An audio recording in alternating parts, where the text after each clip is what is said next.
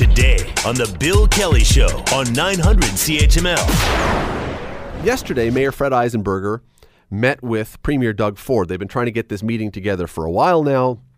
They finally did. There were a bunch of topics on the agenda. One of the topics was, of course, LRT. Now, meanwhile, there's a report in the Spectator today that Metrolinx has stopped buying LRT land. And the reason it's doing that is, when I say LRT land, I mean buildings and land along the LRT route that it was going to use to be able to put that in. This is part of a discretionary spending freeze ordered by the new provincial government while it looks at all the finances that it has inherited in the province of Ontario. But again, this has led to all kinds of concerns and conclusions and everything else by people on all sides of the aisle and all sides of the LRT debate. Let me bring in the MPP for Flamborough Glenbrook, Donna Skelly, who joins me now. Donna, thanks for doing this today. Good morning. I'm guessing that when you left Hamilton City Council, you gleefully rubbed your hands together and said, finally, I'm not going to have to talk about LRT anymore. It doesn't. I don't think a day goes by that I don't talk about LRT. It is the number one issue right now in the city, and I can tell you it will be the issue in the upcoming October 22nd municipal election. You were stating that a lot of people have been wondering whether or not there is a correlation between the ceasing to acquire property along the LRT route that Metrolinx has confirmed and whether that is specific to the LRT project. What you said was actually accurate. It isn't. It's part of a province-wide initiative.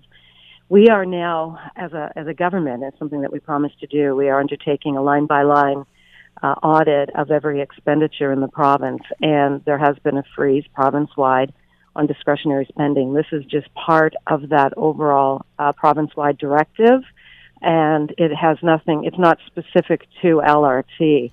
I have confirmed once again, I think I have to do this almost daily, that yes, true. The money still remains in place. And yes, it will be up to the next council to determine how they want to spend that money. And I know, LRT or other transit initiatives. And I know that you've repeated this 300 or 400 times already, and people are going to believe you or they're not going to believe you. But does any part of you understand why when Metrolinx stops buying these properties, regardless of what the circumstance, that those who are concerned about this pledge are going to get more concerned? Sure. But, you know, I mean, anything that happens, any sort of development, I don't think it's a bad thing. I mean, let's be honest. Council will be making that decision. And, you know, where I stand on the LRT, I don't think it's the right decision for the city. And I can tell you, I think that the majority of Hamiltonians don't want it. That's whether that's true or not, we'll find out on October 23rd.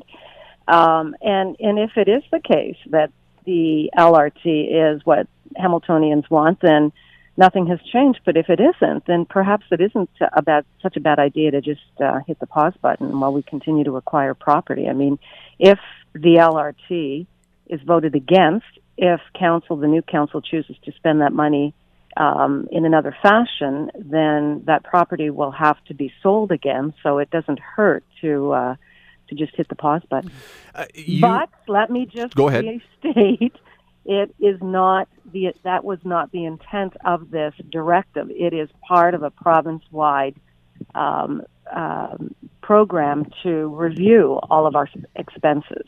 Have you actually made that part of your answering machine on your phone yet that says, hi, this is Donna Skelly and the LRT is still a thing? It's incredible, but it is, I don't know if you talk about it often, but I certainly do. And it is raised everywhere I go.